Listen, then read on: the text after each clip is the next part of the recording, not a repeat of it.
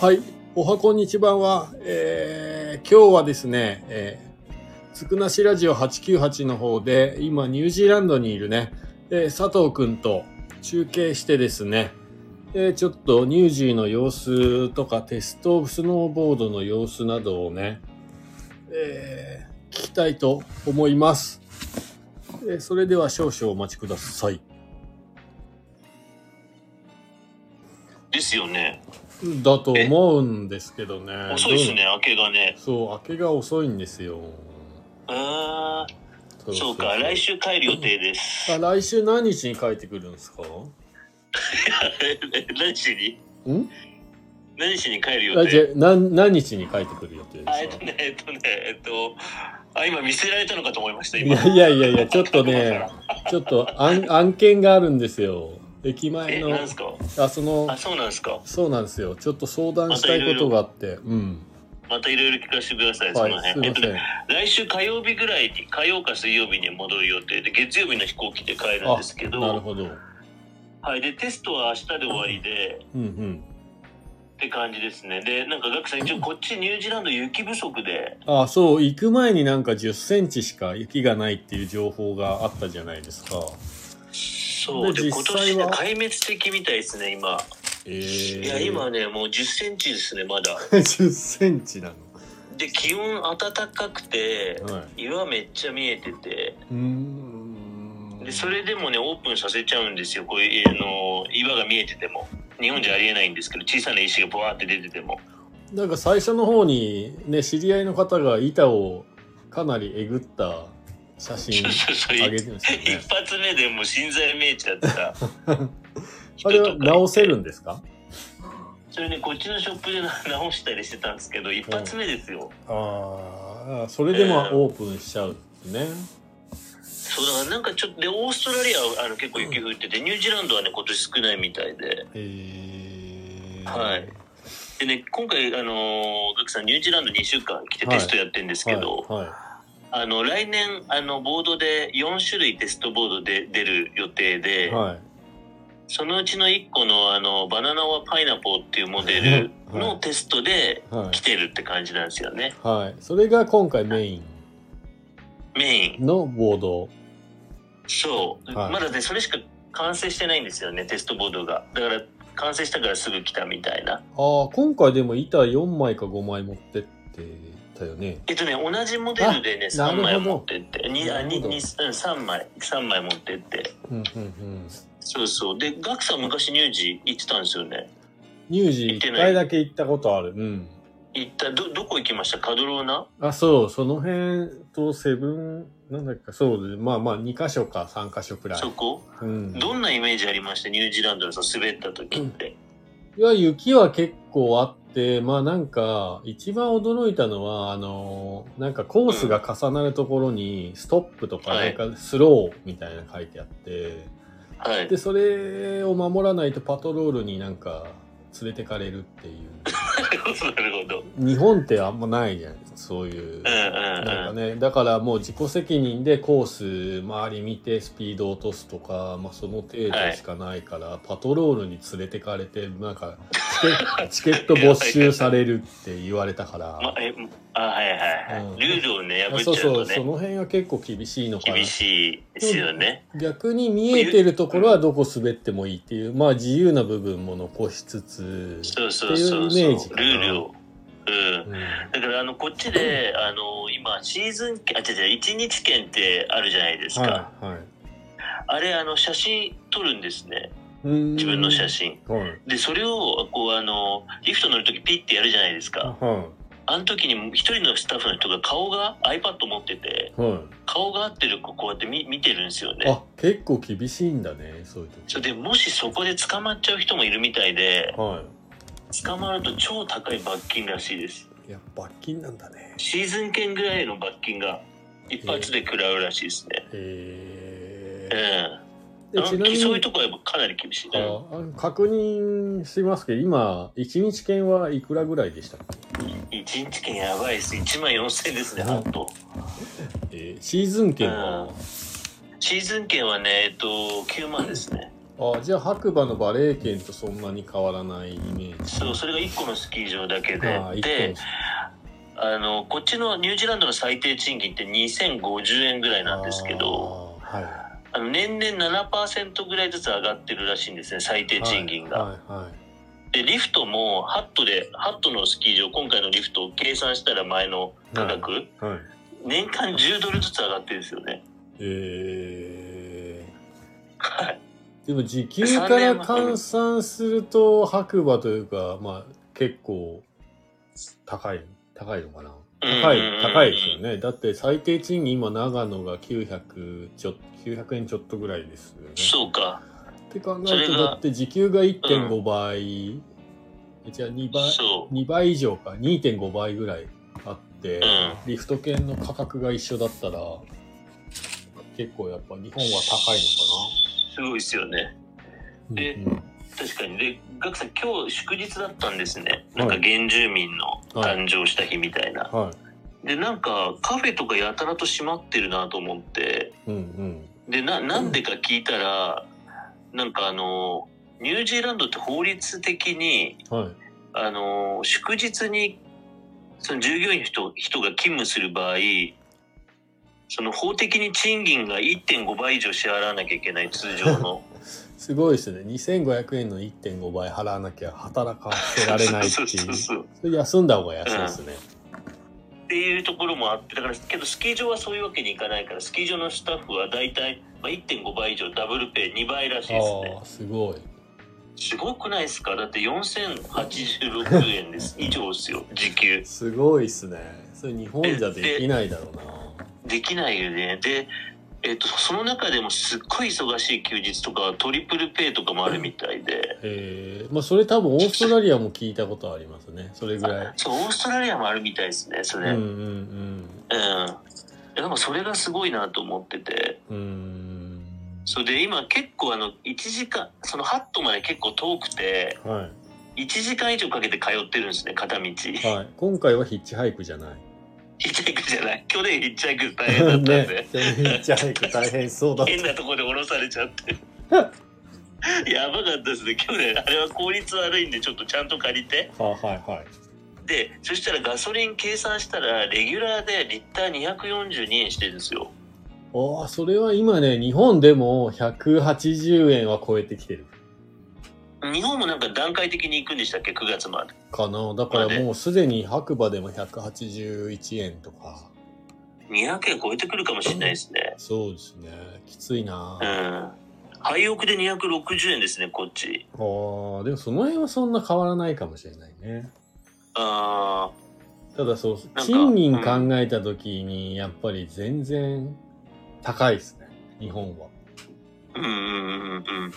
うん2500円もらってて180円、200円だったらまだなんか乗ろうかなって思うかもしれないけ1万4000円ですからど。ねいやー、きついっすね。で5五件だけで1万1000円ですようーんそうでえっと6日券とか買うとするじゃないですかはい。それでも割ると1日券1日あたり1万1000円うーん。はい。高いっすね。だから今日本からとても行けなくないですかなでニュージーランドってチープなイメージあったじゃないですかうん20年ぐらい前ってあった。で20年前のハットってあの自分のメメモ帳残ってて若い時うのんうん4000円だったんですよねまあ今1ニュニュージーランドドルはいくらなんですか90円ああ、すごい上がった。い40円ぐらいですかや、なんかイイメージ40円ぐらいだったかな。そうそう40円ぐらいでしたよねなんか、うんうでんなんかもうみんなヒッチハイクしてたじゃないですか、ねうんで今ヒッチハイクしてる人がいなくてうんうん。うーんでなんかひ昔ってヒッチハイクして止まったらみんなそこにダッシュで行くみたいななるほど。でで今いない理由ってなんかやっぱ国が豊かになったらしいですっああ、なるほどね。て言われ ました去年やってたら「お前だけだよ」って「やってんの?」とか言 ってえー、経済大国って言われてる日本が一番下になっていくんですね、そうやってね。うんだからなんか昔って冬こもって夏は乳児3ヶ月行けるみたいなうんうんうんうん。あそんな流れありましたよね、うん今無理じゃないですか。今なかなかちょっと厳しくなってきました自分も仕事じゃないと厳しいですねうーん。はい。そうか。そうなんですよ。で、ガクさん、こっち雪硬くて、なんかそそうの、ですね南、やっぱ風強いじゃないですか、ニュージーって。うんうんなんか、この南半球から、日本って大陸うんうんから来るじゃないですか、うん。風って。うんうんでニ、ニュージーランドってなんか南、なんか南極から直接来ちゃうから、あー爆風らしいんですよね、基あ本。ー、なるほどね。そう。まあでもでカリ雪超硬いじゃないですか。カリカリなイメージですね。カリカリボコボコで日本みたいなパウダーって多う分んシーズン中にうん2日そうだか3日ぐらいしかないとうんうんうんう思うんですよね。ん。ピステンはかかってるんだっけピステンはねいやもうほとんどそのマウントハットっていう大きいスキー場ですらめっちゃかかってないですボコボコしてます ピステン日本みたいにもうなんかこう綺麗な感じじゃないんですよねああは、いなるほどね。そうでガクさんその硬いのになんで行くのっていう結はい構はい質問と確かか多にくて、確かに。パウダーボードでしょみたいな、うんうんで硬い斜面って実はスノーボード開発に超適しててうん。へえ、なんでですかあの硬い方がそのボードの反発とかうん。動きがむちゃくちゃわかるんですよねああ、ダイレクトにね。ダイレクトにうんうん。でえっと日本だとわからないぐらい超敏感にわかるんですよ細かいところああ、はいはい。はいそれって逆に言ったら、パウダーだったら、ある程度何の板でも乗り切れるっていう逆の発想はないと。 そうわかんないどうなんだろうどうなんだろうあるかもわかんないですねだからだからニュージーの、うん、カリカリってと日本の超パウダーってこう真逆にあるじゃないですかうん。真逆のところでテストしてうんうん。作るって結構なんかいいものが作れるんじゃないかなっていう勝手な妄想ああ、なるほどね。は今回のテストは結構順調なんですえっと今回テスト順調ででえっとあと今8割ぐらい終わっててどんなことやってるのかっていうかと、ガクさんあの、はい、どんなことやってるんです結か構でも頭おかしくなるぐらい自分と向き合わなきゃいけないんですけどはい。あの例えば例えばまあフレックスってよく聞くじゃないですか硬さ、はい、はい、はい。あれもなんかその硬さって、まあ、簡単に言うとノーズとセンターとテールがあるとしたら、うん。よくこうやって触ってフレックスやったりするじゃないですか。そう、なんか真ん中を、ノーズ持 って真ん中を押すっていう行動をみんなするじゃんね。しますよね。ああれは正しいれと一応正しいです。の正しいんですけどやっぱり雪の上に行ったらうんあの結局わかんないんですよね。うーん。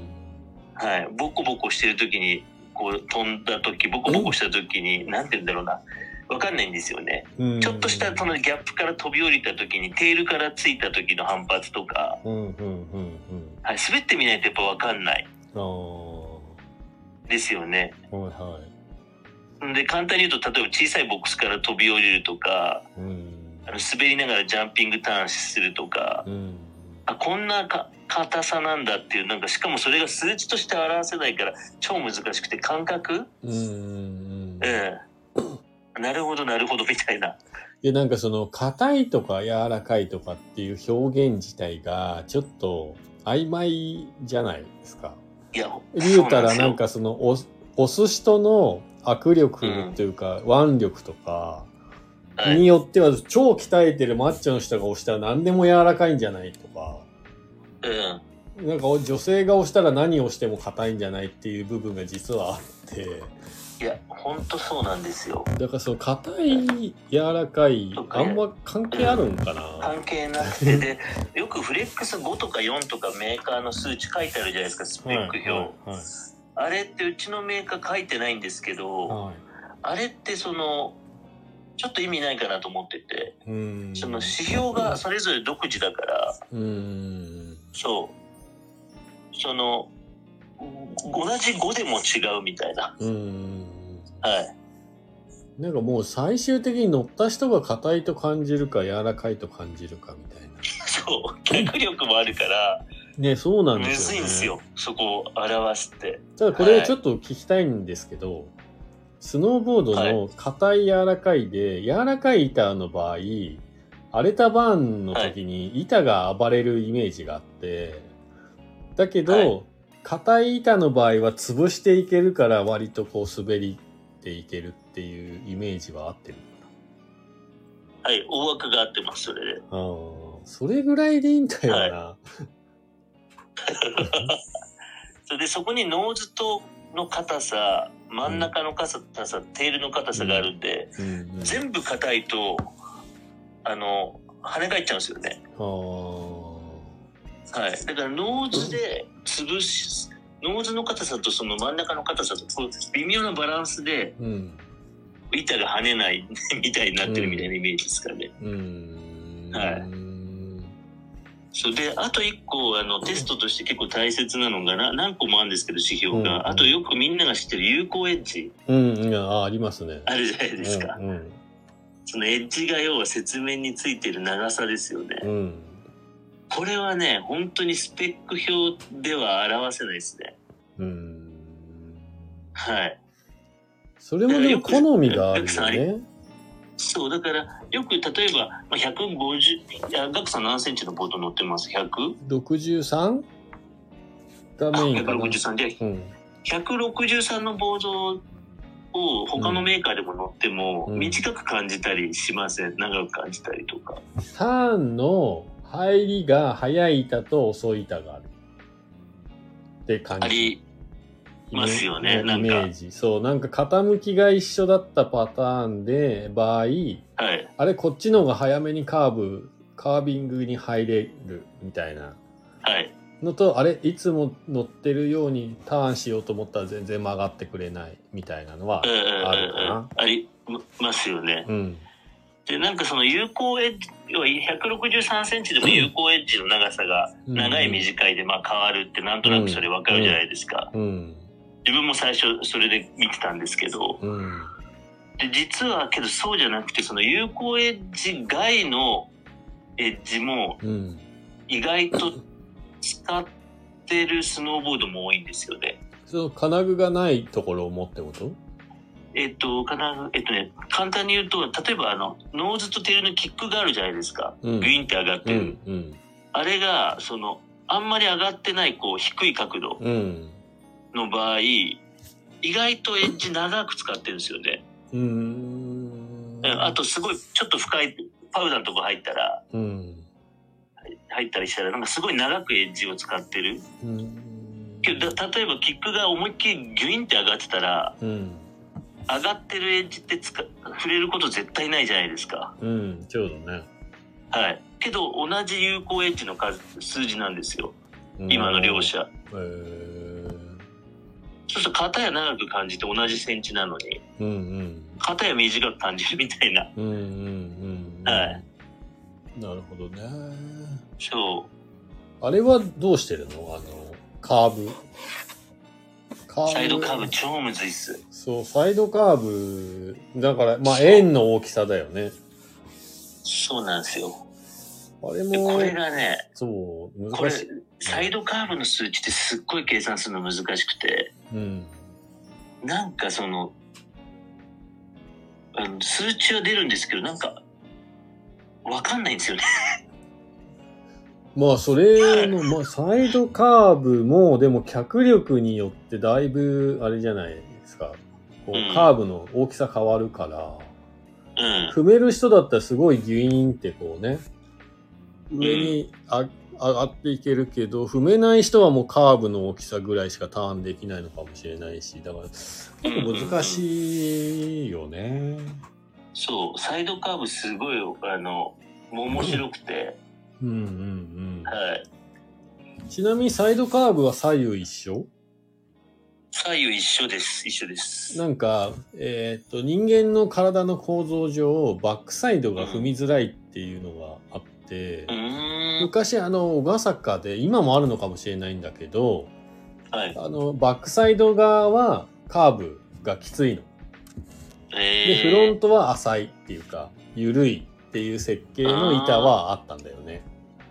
ー、あ、じゃあレギュラースタンス専用みたいな。あ、それはまあわかんない。レギュラーだけだったのかちょっとわかんないんだけど、その時はまあレギュラーのやつで、まあそうすることによって左右のターンの弧の大きさを板で調整できるっていうか、うーん。均等にできるっていうか、まあ後ろが振りづらいから、後ろはカーブをえぐくしとけば、深く、はい。軽い力でもえー、深くいけるけど、フロントは踏み込みすぎちゃうから浅くしてる分、なるべくこう同じじ弧を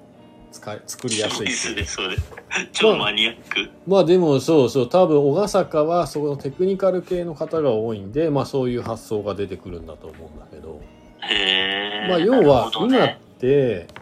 板の性能であの技術を補えるというか道具で技術を補える時代じゃないですか、何でもはい。昔あはのいバインディングに羽ねってフラックスが出してたうんうん。あるじゃないですかあれもあそこに体重をかけやすくすることによってターンしやすくしてくれるって、はいいうはいはいはい。だからやっぱそういうのをうまく使うとある程度はこうなんていうか技術が補いなくなくても補ってもらえるっていうかうんうん。イメージがすごいあってだから今ちょっとサイドカーブってどうなのかなと思って聞いて、ああ、そういうことで、すね。うん、そうだからサイドカーブも意外とそのあの作ってからあごめんなさいえっとブックさんそのテストモードを作ってまず最初乗るじゃないですか1本目うん、これでかなり分かるんですね大枠で一本目でもこのボードはダメだって言ってなくしたのあもう自分の中でなくしたの2本あってえはい もうで例えばボードの厚みがあるとするじゃないですかいうんボードの例えば同じボードの厚みうんが2枚あったとして、うんキャンバーの高さであ、うんか感じる厚みが変わるんですよね。えはい、でキャン簡単に言うとキャンバーが反ってる方がーうん厚く感じるんですよねボードをうんうんそれで逆にフラットの方が薄く感じるみたいなイメージ えー、なんか逆っぽいけどな不思議ですよね。うん、でキャンバーっていう言葉ももうその反ってるっていうのがなんかダブルキャンバーとかもう今いろいろありすぎてちょっともうもはやよくわからそ。ないうで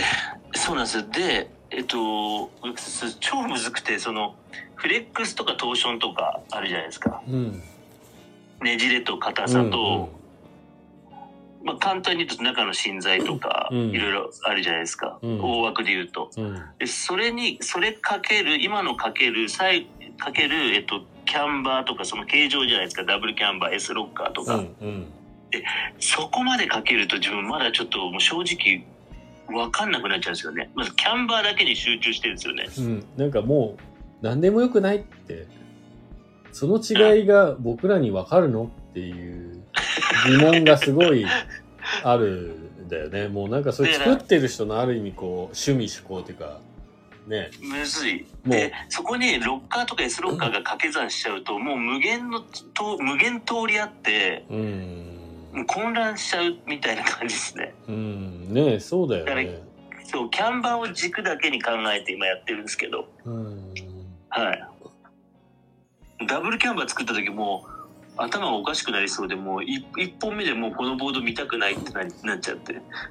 いやだからなんかいろんなボードがある中でそういうもう今しねシステムがすごいいっぱい名前もいっぱいあってもう何の情報もなしで板だけ並べといてもらって乗りやすくいか乗りやすくないかでだけで決めたいねもうんうんうんううん。もは やうんもう前情報何もいらない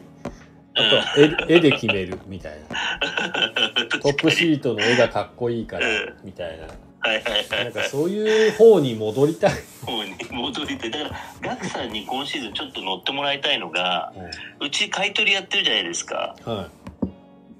20年ぐらい前のボード、ガクさんがスノーボード始めた時ぐらいのい、ボードうんに乗ってもらいたいんですよね。ああ、乗りたい。結構面白いっす。ああ。例えばバートンのヨナス・エミリーモデルとかうーん。例え。ば、あのーヨハン・オルソンモデルとかうーん。なんかね今でも全然面白く乗れますね重いですけどあーいや、僕もだから友達がバートンのオーメンが好きで、オーメンはそういオーメンは1個持ってて、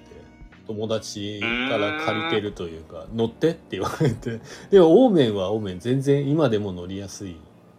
はいはいはいはいはのい。で、もう全然昔の板でもいい、いいかな。そう、だからなんか、あの、今、多分カーボン入ったりとかいろいろ進化してる中で軽量とか、うん。結構その引き算してもう昔のボードに戻ると意外と面白いすかごもいスしれノなーいボード楽しい面白いですねうん。うんそうだからあとはもう本当に昔乗ってた板を探してきてそれでたなんか楽しく遊ぶっていうことだけ考えたらそっちの方が楽しく遊べる気がするもうローテクうでん絵がかっこいいから今日 パウダーこれでかっこいいスプレーあげたいとかはいはいはいなるほどねなんかそういう方が純粋に楽しい気がはいはいはいす あるります時もあるよねうんトップシートねトップシートのが今回持ってったのはあの設計図のやつじゃないですかうんうんうんあれ結構調子よくていやあれいいと思う結構あ本当ですかだだって昔あの書き込ソウめルるソウルの絵を見せたいがために、なんだっけあれ、はいああいうトゥーウィークとか、メランコリはいはいーとか、はいはいわかんないけど、あの、ソウルが見えるトリックやってる人とかいたでしょ、絶対。確かにいましたね うん、うんだからそう、ソウルね、ソウルに柄ちょっと入れると予算が合わなくなっえて、きたんですけど。村を入れましょうよ、村を。う。村を、いや、ちょ予算合わないな。よくさ、 合わないんだ。合わない。で、それでトップシートのあの、数値書き込めるのと、うんうん。あとなんか、リフトの上でこう、いつもメモ、メモを開いてたんですね。なんかそう、あの、あれこれ何,、何センチだっけ有効エッジみたいな、うんうんそれをなんかもうずっとこう見てられるんで、結構効率いいですね。効率いいんだね、マニアックだ、ね。 はいでかなりか声かけられました、外国の方に。えおー、前白馬から来たのかみた いな。すごいね。はい。うん。英語中1春英語で頑張りました。そこは、そのまんまなんだね。はい。去年ウェルカムツー白馬って言っちゃったんで。 あ あ、いや、それ、いや、今ちょっとボードの話をね、いろいろ聞いて、ちょっとマニアックすぎてわかんない方もいるかもしれないですけど、まあ僕もわかんない部分もいっぱいあるんですけど、実は今日のうん。これを開いていただいて、一番聞きたかったのは、うん。えースノーボードをなくした時の、はいはい話はいはい。超大変でした。それそうだがよそれ聞きだたい。一番聞きたい。そううん今年のニュージーのある意味メインが一番最初に来ちゃって、まあ、あれのためにもうテストとかもうどうでもいいみたいなその話が一番聞きたいみたいジャックさんその、今回、な。はいいろんなトラブルあったんですけど、 超、超やばくて、うんあの、まあ、まず、その、ニュージーランドまで行くのに、シンガポール行って、シドニー行って、うんクライストチャーチ、ニュージーランドに。はいはこれ、こういうスケジュールだったんですね。はいその航空券の、はああの、あれでい。はいあの、で、そこで、えっと、シンガポールまで行きました。順調じゃないですか。はいシンガポールからシドニー、これ順調で行はって、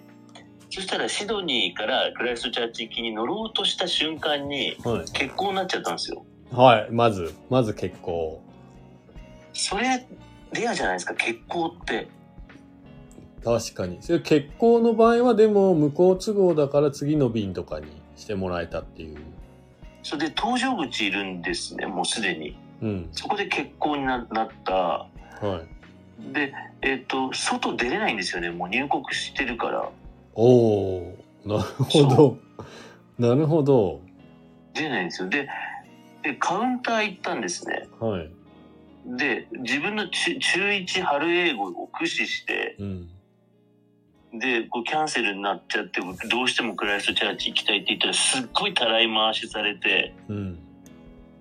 もう本当にたらい回しされてようやくたどり着いてうんそしたらあの航空会社を変えて取ってくれたんですよその人、はいはいただえっとシドニーからクライストチャーチじゃなくてそれニュージーランド航空だったんですけどうんカンタス航空に乗れお前はって言われてはいそれはオークランドに行くからオークランドまでカンタスで行ってそっからオークランドからクライストチャーチもうカンタスで行けみたいなおー言われたんですね。はあじゃあやったーと思うじゃないですかい。。はで、あと15分後の便に乗れって言うんですよ。で、その時点で絶対これ荷物間に合わねえだろうと思って。い。あーあ、荷物の積み替えがね。そう、荷物も結局欠航したから止まってるっていう推測ですけど、あ、その時点では、手元にはもはや荷物がない。結ない婚ですの時点では。ずっと出てきてないです、シンガポールも。なるほど。はい。で、向こう行ったんですね。オークランド着きました。はで、ある女荷物出てこなくてい。。来ない。はい。そうで、えっと、その、んオークランドからクライストチャーチ行きの便もそれで乗り遅れってなったんですよ。はい。乗り遅れたんだ。はい。はい。で、そこで一泊、はい。一泊。 3万もしたんですけど、一泊して、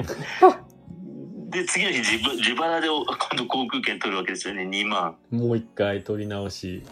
そこ超へこみますよね。で、、そうえっと、けど荷物は多分一緒についてきてると思ってた。うん、思ってた。そうはいそこは間次の違日いなクいラねイス。トチャーチ行ったら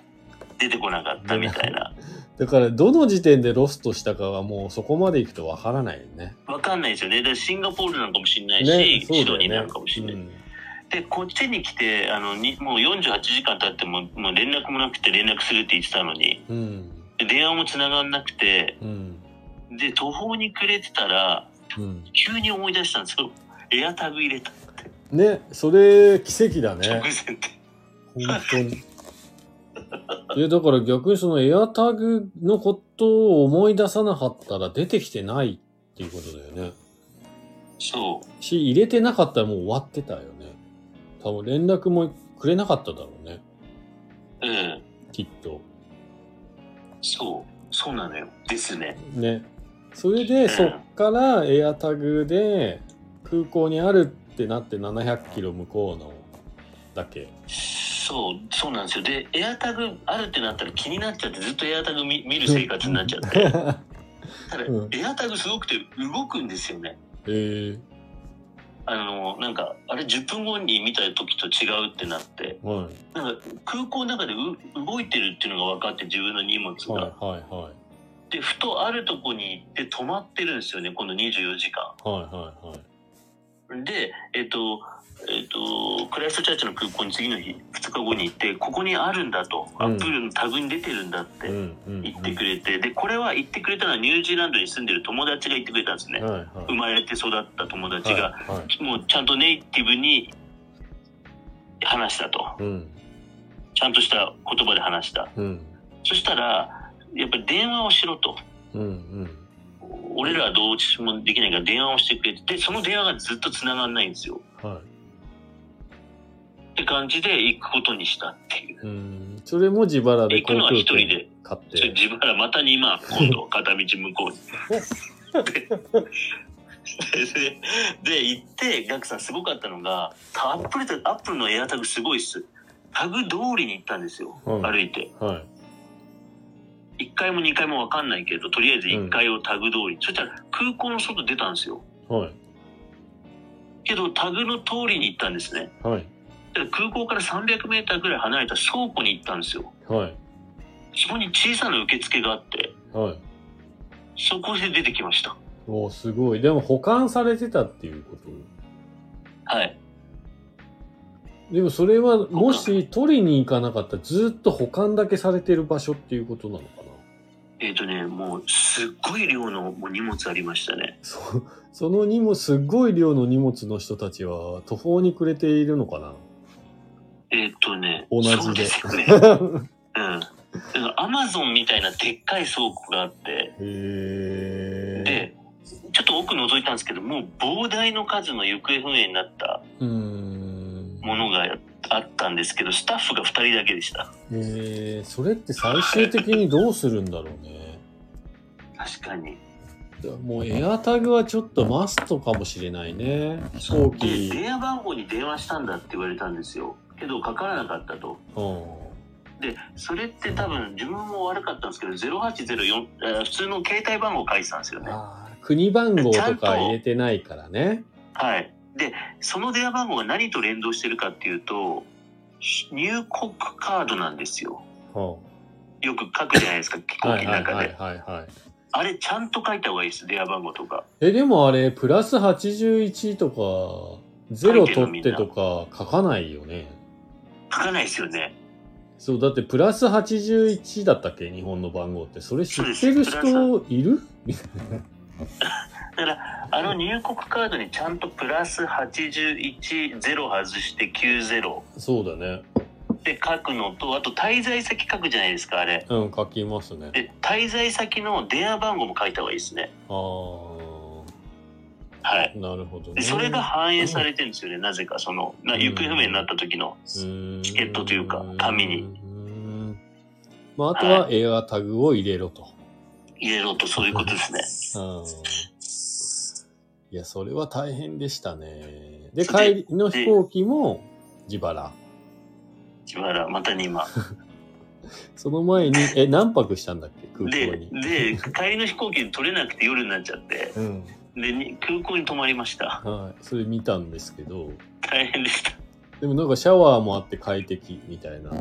そう、ただ18時間そこにいたんで、かなりもう、お尻と腰がおかしくなりました。周りにでも結構寝てる人いいたことない。いますね。あ、いました。周りに結構。羽田はね、確か24時間やってるんで、日本の場合。うん。僕の記憶が正しければそういうことできるんだけど、成田は多分し、今はわかんないけど閉まっちゃうんだよね。あ、そうなんですか。そう、だからし24時間空港じゃないんです、ね。そう、24時間空港じゃない場合は空港からも追い出されるからね。やばいですね、それ。一応24時間で調べて、で、なんか、そしたら、なんか、ネット見てたら、空港泊を楽しむみたいな言葉があるみたいなんですよね。えー、空港泊を楽しんでる人たちっていうのがいるらしいです。うーんなんか、その快適になんか、椅子で寝る方法とか、 あれね、微妙にあの、隙間があってね、横に寝る と痛いんだよね。みたいなことだから床の方が快適な気がする。 で、なんかそれで、オークランド空港の空港泊の達人みたいなブログがあって、えで、ここの2階のここのソファーに座って、で、寝るべしみたいなの書いてあるんですよ。ー、すごい。それはすごいね。で、そのブログ読んで、シャワーが1箇所あるから、そこを使うべしみたいな。シャワーは有料、無料。無料だったんですよ。えー、じゃあやっでぱ空そう、港のこのトイレだけに1個奥にあるみたいなのが書いてあって、えー、1個しかないんだ。 1個しかないみたいです。え、並んでるのそれは。並んでなかったんですよ。あ、じゃあそんなにま、知らないんですね。マイナーなんだね。マイナーなサービスなんだね、それ。うん。で、なんか、えっと、夜はここのとこでご、空港の中なんですか食べて、はいはい。でちょっとの飲んで飲むのはこっちで宿宿っていうかその椅子に 戻ろうすごい。面白い、それ。やばいですよ日本でこんもな、世界あるんだ日本でもやってる人いるかもしれないね。ちょっとマニアックな、ここの空港は寝やすいみたいな。うなんんか、確かえに、それだったら駅のベンチとかもありそう。はいはいはい何何県の何駅のベンチうはんすごい快適 にやばい超マニアック、寝られますみたいなうん、確かに確かに、何メーター先にコンビニがあってみたいなうん、確かに面白いかもそれでガクさんその18時間いた時いろいろ考えてはい、エアタグすごいなって今回体,、はい体験したじゃないですかで、うんそれとスノーボードの盗品って今多いじゃないですかはい、はい。うちもスノーボードの盗品買い取りやってるから警察と連携してそうですね。今年の冬、結構実は僕の友達がやられたやつ、ちょっと協力させ、ね、していただいて、うん菅池で。それで2件ぐらい毎年見つけてうんうんるんですけど警察と連携してうん。うん。でうちの査定の仕組みも査定した段階で盗品か盗品のものを弾けるような仕組みにもしていてうんうんうん。ですぐ警察と連携できるような仕組みをもう10年ぐらいかけうてんいろいろやってるんですけどそれでもやっぱりこの盗難ってすごい大きな課題じゃないですか。うん。で守りを入れる守りをってあったの知ってますアップルタグみたいないや、守ちりょをっとわかん知ないら。う。なんでそれをビンディングのなんかディスクのとこに埋め込むみたいなうんうんうんものとかがあったんですけどあんまりいまいちうまくできなくてできないというかあんま機能しないんですけどうんでアップルタグをなんか埋め込みはできないけど、なんかこう、い入れられる仕組み。とか、まあ、でないかなってんかリーシュコードみたいな感じのところに一緒につけるとかね。そうそうですね。うん、うん、ええそうそう。ちょっとそれはそうい今う思ったね、話して。そうしたら、最悪ビンディングだけでも終えるもんね。そそうですね。うんうん。うん、B。で、一個思ったのが、うちしかできないことっていうのは一個あるなと思って、うん、で、あの、ドイツのメーカーで、なんかベ、ベーカリースノー、なんだっけ、ベベーカリースノーボードみたいなの、ものがあって、うんあの、ビビール、ああ、あったね。ビールの、はビール好きなおそうビオーナーが作ってるのかなよくわかんないけど。で、ビンディングとビンディングの間にビス穴があって、そこになんかあの、なんていうんだろう、栓抜きが、いはいうん、なんかこのついてるんですよそねれ、白馬で見たやつでしょそうです、白馬で見たやつです。はいはいはいはい。で、あれってビス穴打ってるじゃないですか、工場作るときに、うん真ん中はい。に。うんうん。それうちできるじゃないですか、今。うんうんだからビンディングとビンディングの間に、例えばビス穴があって、うん。うんそこに、わかんないけど、小さなケースがあって、うん。うんうんでもちろんビス穴はケースの中に入っていて、うん。うんうん。取られないようにねうんうんでそのケースがなんかわかんないけどわかんないどどういう形で開いたり閉めたりするのかわかんないけどそこにエアタグ入れとくっていううん。うんシンプルなんですけどまあ、あとはもうちょっと小さくできればね。それはちょっと出っ張っちゃってダサいんですけどうん。まあ、あとはその、空いてるビス穴に、ビスのように、こう、ねじ込める、はいはいそはの、いはいなんか発信機みたいな。ビビンディングのビス穴に入れるっていうそうそう、ビス穴絶対4つぐらいは余ってるじゃない。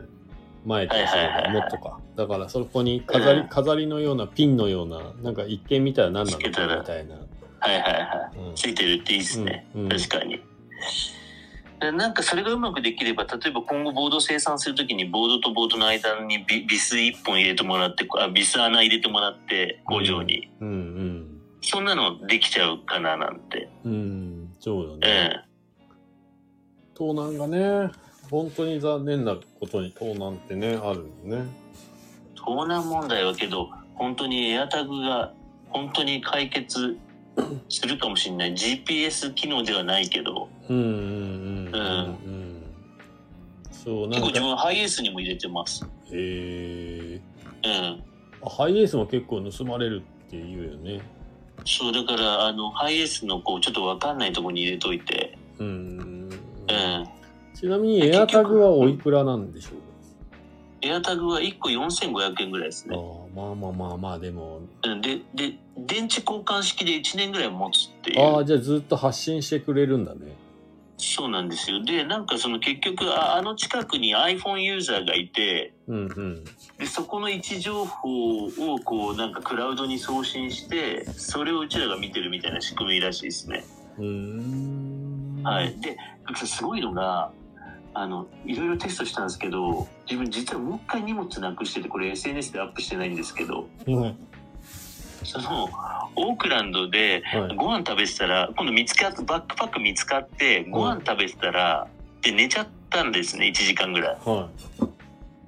ただちょっと離れたところにバックいボードケース置いといてそれなくなっちゃったんですようんでまたエアタグで探すみたいなえーそれは誰かが持っていったはいそのけ警備の人がずっと置いてあるから警備の人でよかったね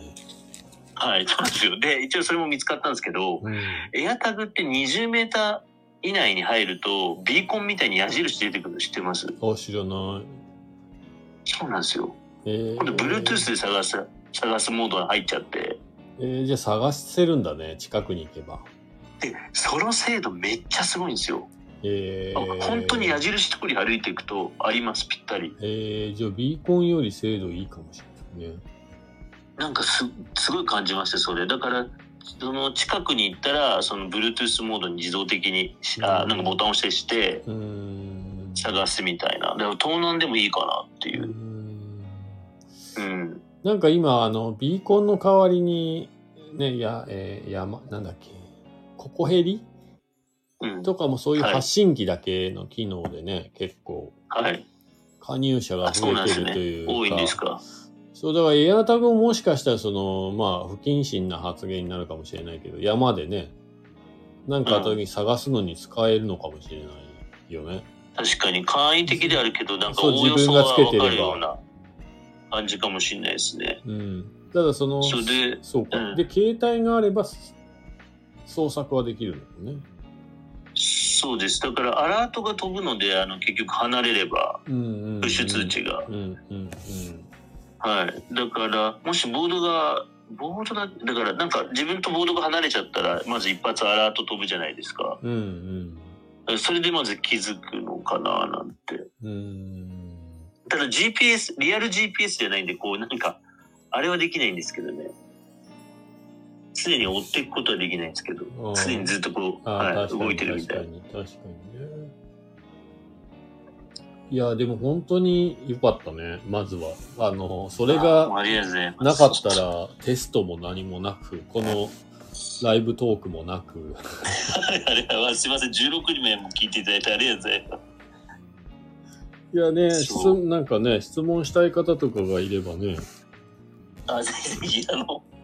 ご質問したい方いた ら、ぜひ手を、手を挙げていただければいいですね。そうですねなんか手を挙げてください。ぜひ、そうまあ何テかスト気になることがあれば、そう ニュージーランドでもスノーボードでもエアタッグでも。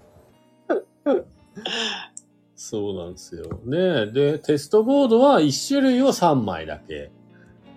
今回はそうですはい。で、えーっと、来年というか今年の冬は、えー、何枚、何種類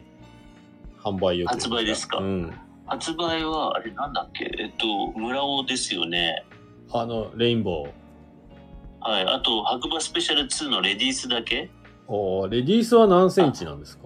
147ですね。あーハンハンマーの。で、もう一個があれです。えっと、あの、アルプスモデル。あ去年たくさんテストした。ー、長いやつ。サワツリーラン。えっとね、長いやつじゃない。あ長いやつじゃないかあのあれツートンの乗り倉の。あー、はい。はいはいはいはい。アルプス、まあ、あれ、まあ、あ実際アルプス11を回すためのモデルなんですけど、あれ、 11水色と黒のやつだっけ水色と灰色ですね。あ灰色かあの、あのそう。あの、10 11リフト、でこれちょっはいはとい SNS でオープンできないけど、何、アルプス11のリフトあるじゃないですか、あの、はい、あバりックまカすントリね。ーリはフいト。まだ行ってないんですよね。あ、まだ行ってないんですかうん。そうあの北斜面のツリーなんてめっちゃ面白い沢になってて、もう多分滑りに行ったことはない何回もあるんだよねバックカントリーとしてはでもそのリフトを乗ってはいないんですね、そうか、そうですね。で、来年、学生行きましょうよ。で、今、リスナーのこの、サトシーさんに、すごいテストしていただいて、うんうんうんああの、完成しましたね。アルプス11、150本作りましたね。うんで今季150本販売予定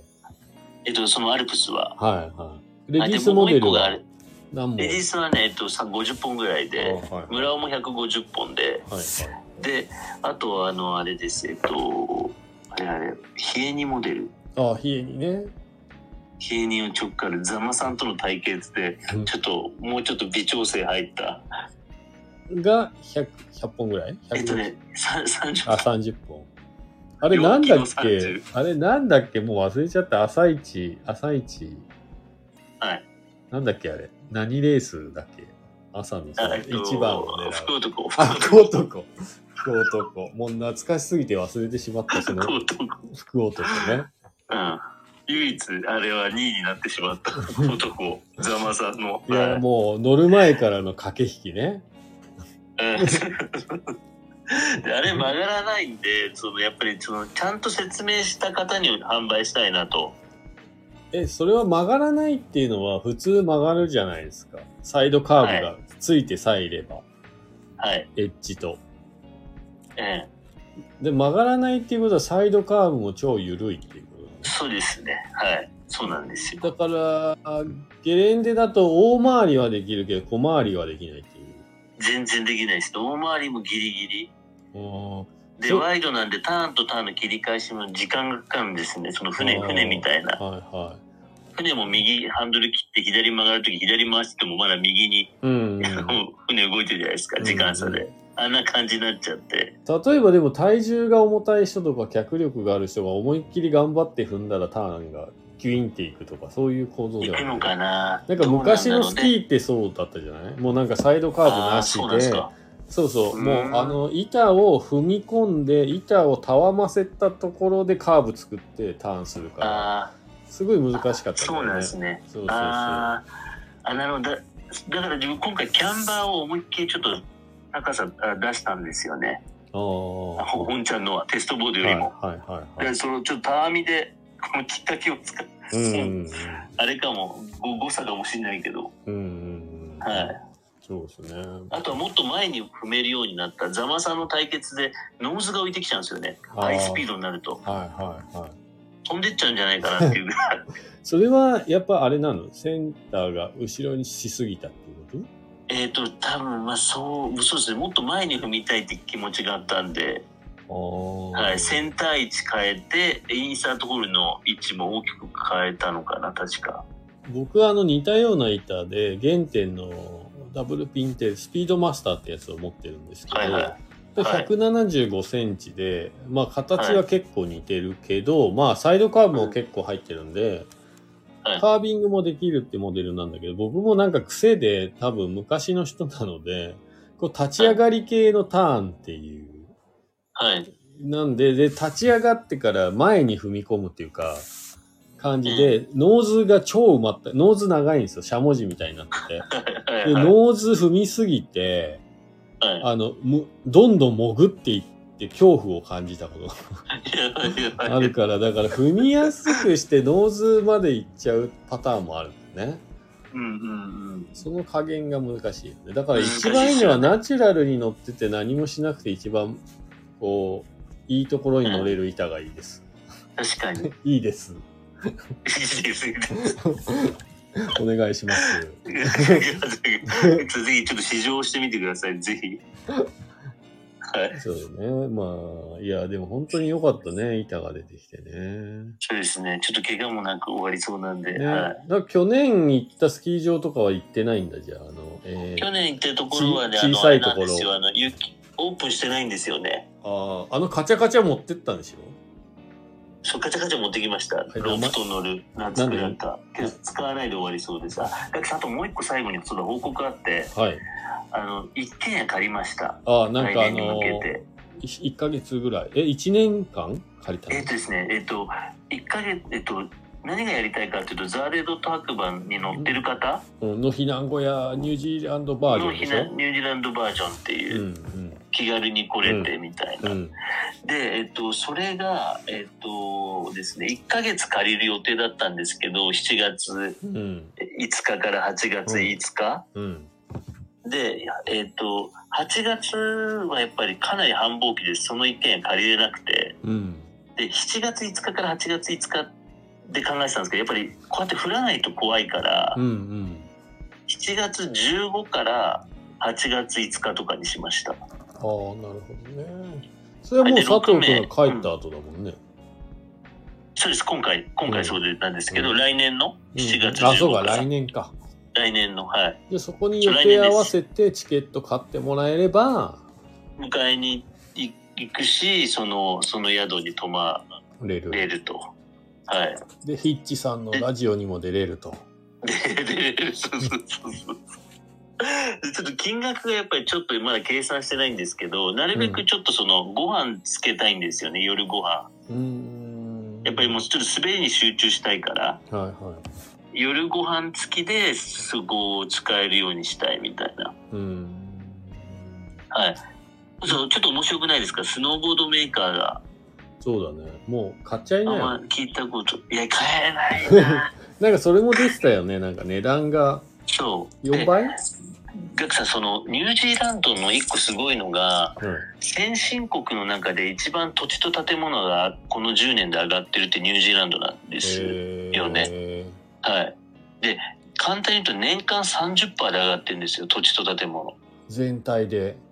土地と建物だったら、まあ土地は確実に30%上がってうーんるから、もう3年前と比べたら倍になっちゃってるし、そうだねそうなると今の物価の差がを考えるとなかなか変えたりはしないねしないだからガクさんはなんかとかクイーンズタウンですよねうん罠かクイーンズタウンクイーンズタウンもお億以下ないですね1億以下はないいえはいじゃあ、うちのエコーランドの家を売っても買えないな。いや、買えるじゃないですじか。ゃあ買えない買え ない。絶対買えないじゃん、それ。もう無理だよ。え、じゃあ買えたところで生活できないからね。わなかもう奥超多いっすよ、もう今。えで、わなか18歳の時自分行った時に900万の家あって、ー、うん。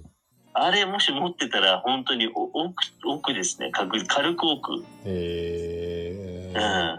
ー、テカポって湖行ってないですか入ってなテカポ行ってないですかい。うん。昔今日何もなかったんですけど、今そこも開発入っちゃってすごいことになっちゃってますね。えー、やっぱどこもやっぱリゾート地は今そういう流れがあるんだね。うん。で、インドの人多いですね、今回見てると。あ、日本もでもこの間の冬ぐらいから結構いるよね。白馬っていうか。あ、インド多いですかインド人多いというか、い前はまあ見かけなかったレベルから、あ、結構見かけるね、みたいな。うん、インドの方すごいこっちもいますね。最近もいるんだよな、インドの人。あーで、あ、本当ですか。で、なんか、ハッと行った時にそうだ、衝撃だったのが、うん。すやっぱりね、あの、滑らないで雪触ってる人結構いたんですよね。はあ。今まで見たことなかったんですよ、そういう人、ニュージーランドで。はあ。だから観光客だよね。そう、見えたマらレーシア、その人マレーシアって言ってたかな。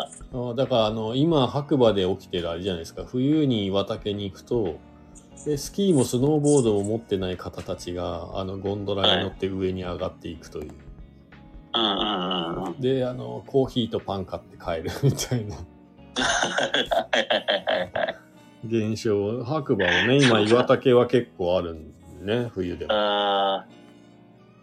そうだ。うん、そういう感じかもしれない。へえうん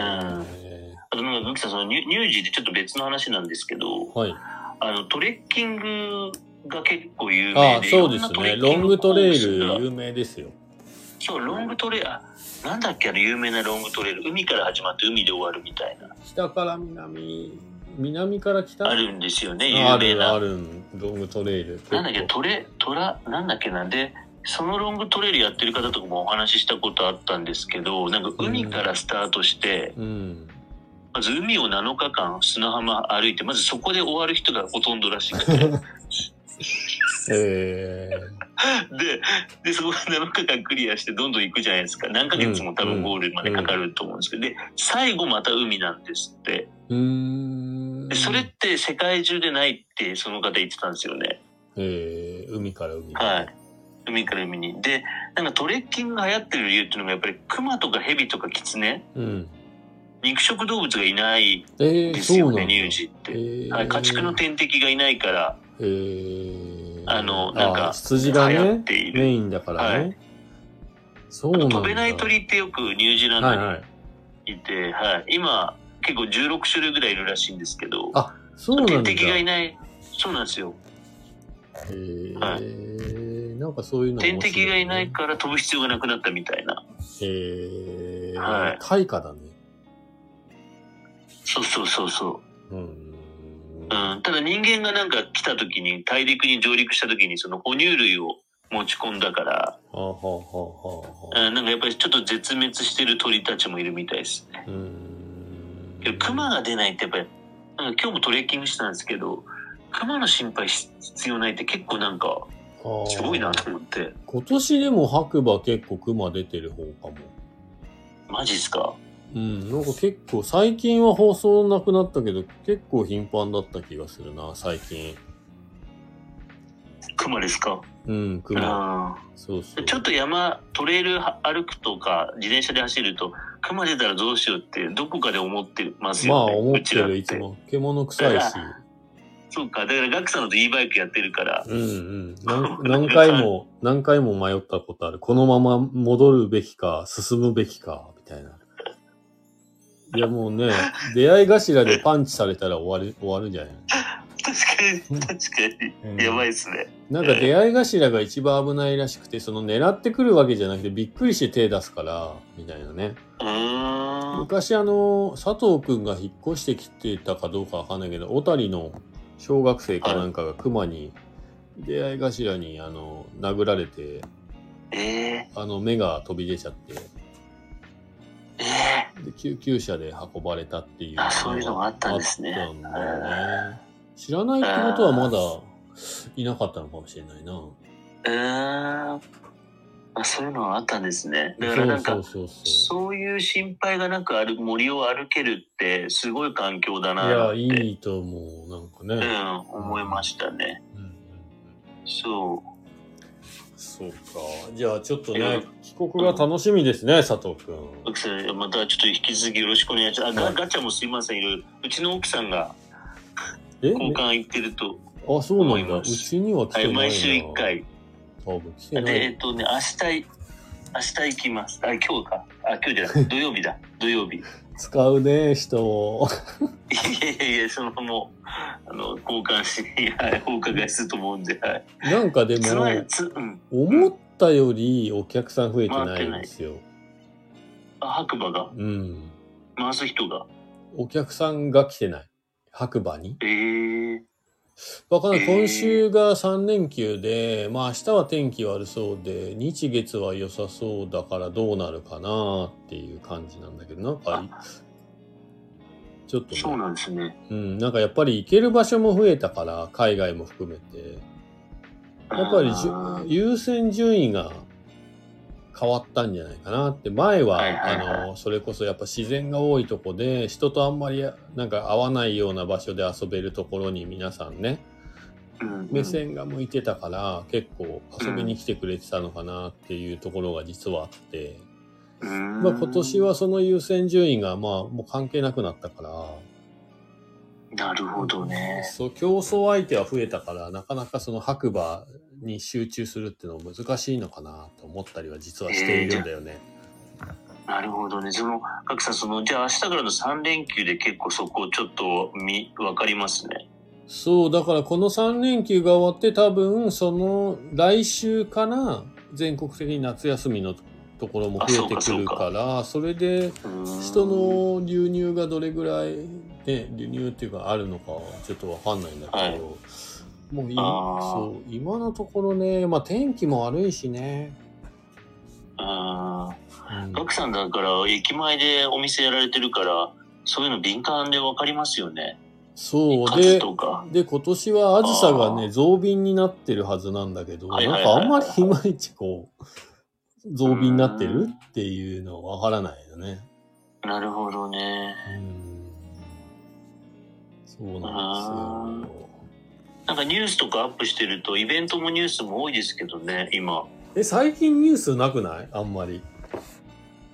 本当ですかここね、あ毎日読んでるちょっとけこのど、数日なかったから、今ない日、今日アップしましたね。ううん。んそう、それで、あの、ちょっとイベント、まあ、佐藤くんが帰ってきたらちょっとね、相談というか、まあ、あるんだけど、9月のはい。 2日にはい、駅前を、えーっと、なんだっけ、歩行者天国にしてイベントをやるっていう、い今、あえの、すごい。 そうそう、今日も佐藤くんの名前も上がっていたんで、多分協力していただかないと、もう。 駅前振興会メンあ、いや、もうメン駅バ前、あ、もうそうそう、今日でも、バアー。ルトのハルさんも入ってくれたから、あ、そうなんですか。そ文句にも駅前でよろしいんでしう、ょうあ、かいいって言ってました。 うん。いいって言ってました。いや、その駅前振興会っていうか、駅前のお店だけじゃなくて、駅前、もう、もはやもう白馬を巻き込んでなんか面白い仕事をしたいっていう人な感じになってきてるから、いいんじゃないですええー。嬉しい。か。はい。嬉しいっす。で、多分白馬で歩行天にしてまでやるイベントってなかったと思うんで、えー、え、ガクさん、自分どう、どういう形でごご協力させてもらえるんですかいや、なんかまずブースは出せ、出してもらえるから、ブースえー、ブー出スすか。と、自分なんだろう、ブース。ボードかなわかんない。あとはなんか、一応今、まあちょっと進行中なのは、スケートボードとか、自転車のパフォーマンス入れたりとか、はい。っていうのも、まあシャドウもあるし、とか。シャドウどこにあるんですか、シャドウ。えだってあのー60狩りの体育館からの信号,、は信号機から国道手前の信号機までをあの封鎖するんで待って、そこ、そのシャドウ使うの、すごいじゃないですか。そうだからそれでアイデアをよろしくお願いしますっていうえ、すごい。そうなんですよ。えー、えけどその、T、TP のあのスケートボードショップのあ、そう、はるさん。ハルさんとどかアイディアすごい出るんじゃないですかあー、まあね、あとラウンドアバウトのりょうくんとか。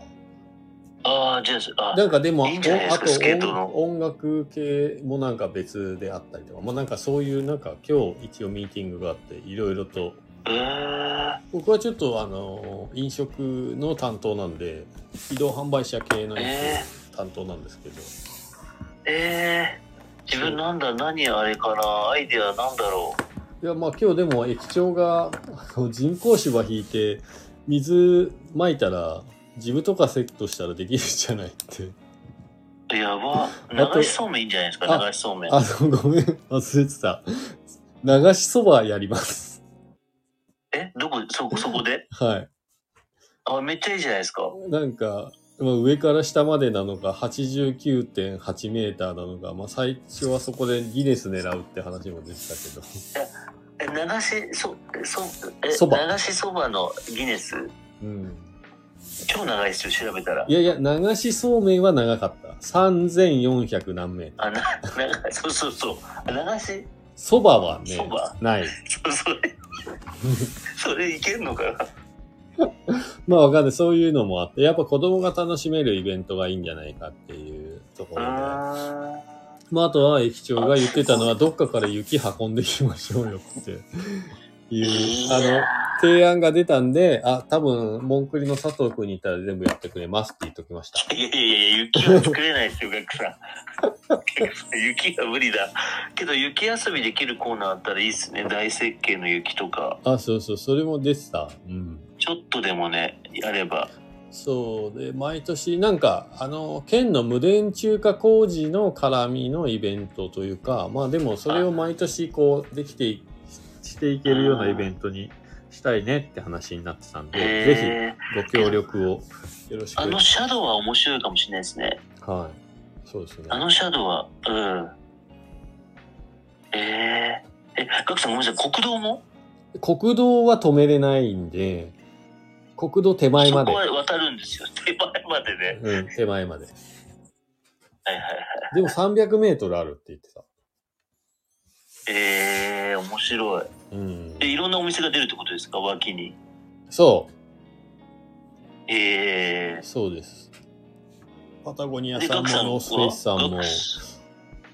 うちもだから飲食、移動販売車で出ようと思ってたんだけど、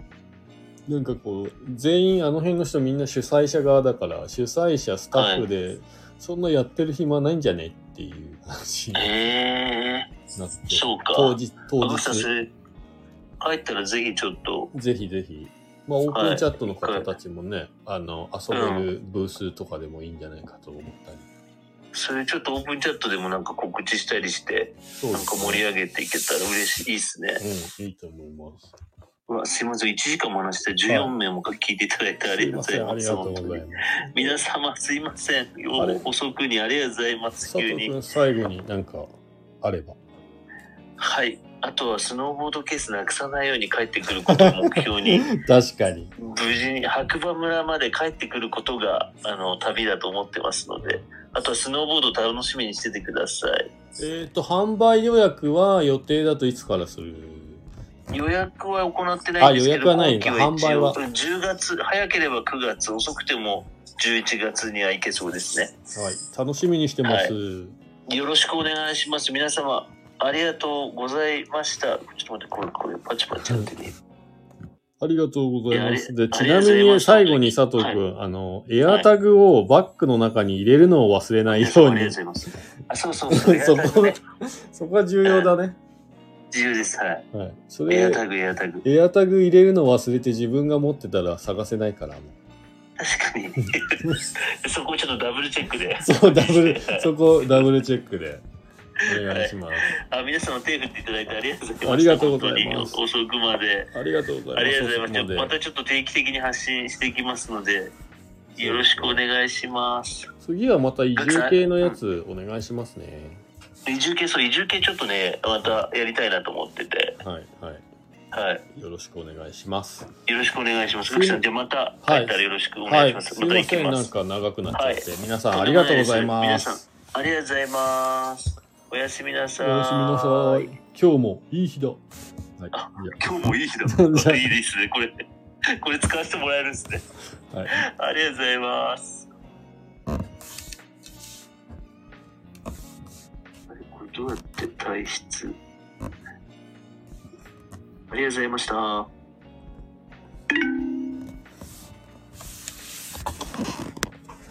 えー、ということで、こんな感じでね、今日は雑談が終わりました。皆さん、それではおやすみなさい。今日もいい日だ。じゃあね、バイバイ。